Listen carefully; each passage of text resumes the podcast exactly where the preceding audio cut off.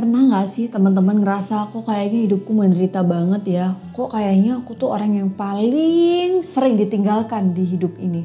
Kok kayaknya aku gak punya ini ya? Kok kayaknya aku tuh apes banget ya? Kok kayaknya dia beruntung? Why me, why not me adalah dua statement yang bikin kita jauh dari kata mencintai diri sendiri. Assalamualaikum teman-teman, di episode terakhir ini aku pengen kasih satu kesimpulan yang sangat menarik untuk kalian coba jadi ini salah satu praktis uh, tips yang bikin kalian lebih bisa menghargai apa yang ada dalam hidup kalian. Gak cuma diri kalian, tapi apa yang ada dalam hidup kalian. Termasuk keluarga, orang tua, pasangan, sahabat, bahkan teman kerja kita.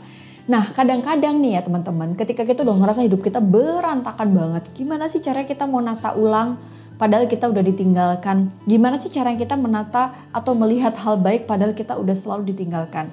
Bagaimana caranya melihat hal baik dalam perpisahan itu bukan hal yang mudah.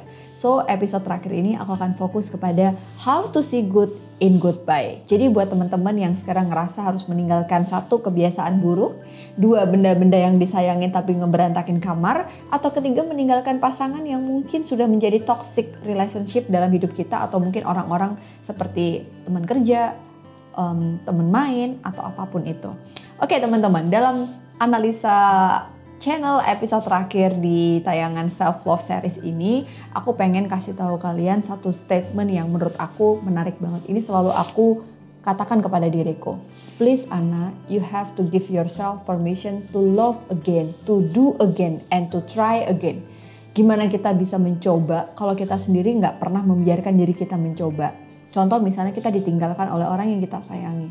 Kita diminta move on kalau kita nggak pernah memberikan permission atau izin diri kita untuk mencintai diri orang, mencintai diri yang lain gitu ya, mencintai orang lain, gimana kita mau ada di fase kita bisa move on? Jadi ternyata belajar mencintai orang lain lagi, belajar untuk mencoba lagi, belajar untuk melakukan lagi, itu bukan hal yang mudah teman-teman. Tapi coba kalian ingat-ingat deh, susah nggak sih mengucapkan goodbye ketika kalian dalam zona nyaman? Nah kadang-kadang ini nih kalau emang udah nggak nyaman say goodbye itu biasa aja gitu. Tapi untuk bilang goodbye ketika kita dalam kondisi yang sedang nyaman, lagi happy-happynya ini susah banget. Ada tiga hal nih yang biasanya tadi nih kebiasaan buruk, benda yang udah nggak dipakai lagi, dan orang-orang yang kita sayangi. Tapi emang susah kan Mbak Ana? Ya memang susah. Kalau mudah mah mungkin nggak perlu ada psikolog kali ya, nggak perlu ada konselor, dan nggak perlu ada self help book atau self help channel kayak analisa channel kali ini.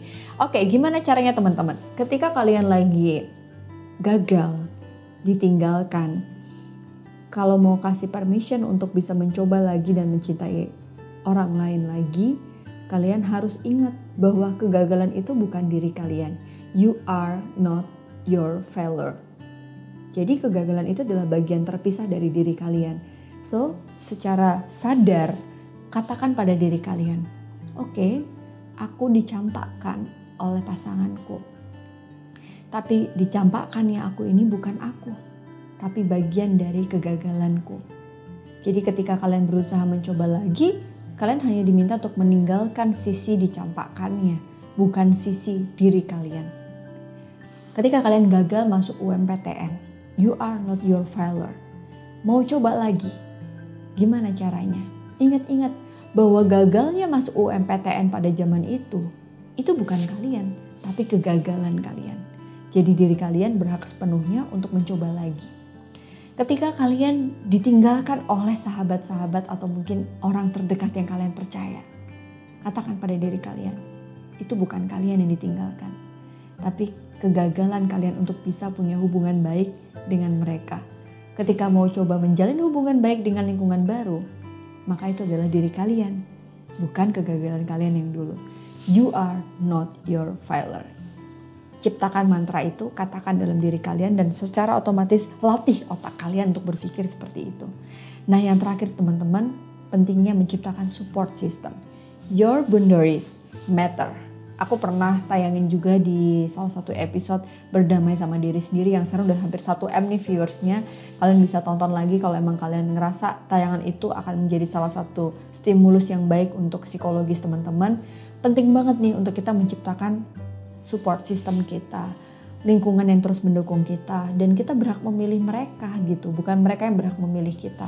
Kalau kita nggak masuk dalam circle mereka, ya udah itu hak mereka. Tapi kita punya hak sepenuhnya menciptakan boundaries atau circle atau lingkungan yang memang bisa mencintai kita apa adanya, yang bisa mendukung kita. Kalau kita jelek ya kita diomongin jelek di depan kita. Kalau kita lagi bagus dia juga akan memuji kita tanpa rasa iri dan terus mendoakan kita dalam kondisi terburuk maupun terbaik apa pun. Itu artinya lingkungan positif yang bisa membuat kalian tumbuh dengan rasa mencintai diri kalian sendiri.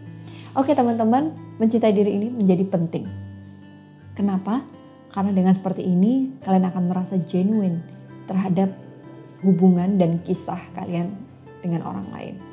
Kalau kita tidak bisa mencintai diri kita sendiri, memuji orang lain pun jadi sulit. Bahkan mengagumi orang lain pun menjadi sulit. Karena kita nggak tahu apa yang kita kagumi dari diri kita. Coba resapi dan kalian lakukan practical tips dari 7 episode Mencintai Diri Sendiri Analisa Channel kali ini. Semoga channel ini bisa terus bermanfaat, membuat kalian mencintai orang lain, mencintai uh, hidup kalian, mencintai keluarga kalian, dan mencintai apa pun yang udah dikasih sama pencipta kalian. Jangan lupa ya, kembali ke episode 1. Mencintai pencipta kita adalah pondasi dari segala cara mencintai apa yang ada di dunia. Terima kasih dan nonton Analisa Channel. I love you guys. Jangan lupa subscribe channel ini dan share sebanyak-banyaknya, kasih like and comments ya. Terus kalau kamu memang suka konten-konten ini, ini akan relate banget sama Instagram aku analisa.widianingrum atau Instagramnya APDC Indonesia. Bye, Assalamualaikum.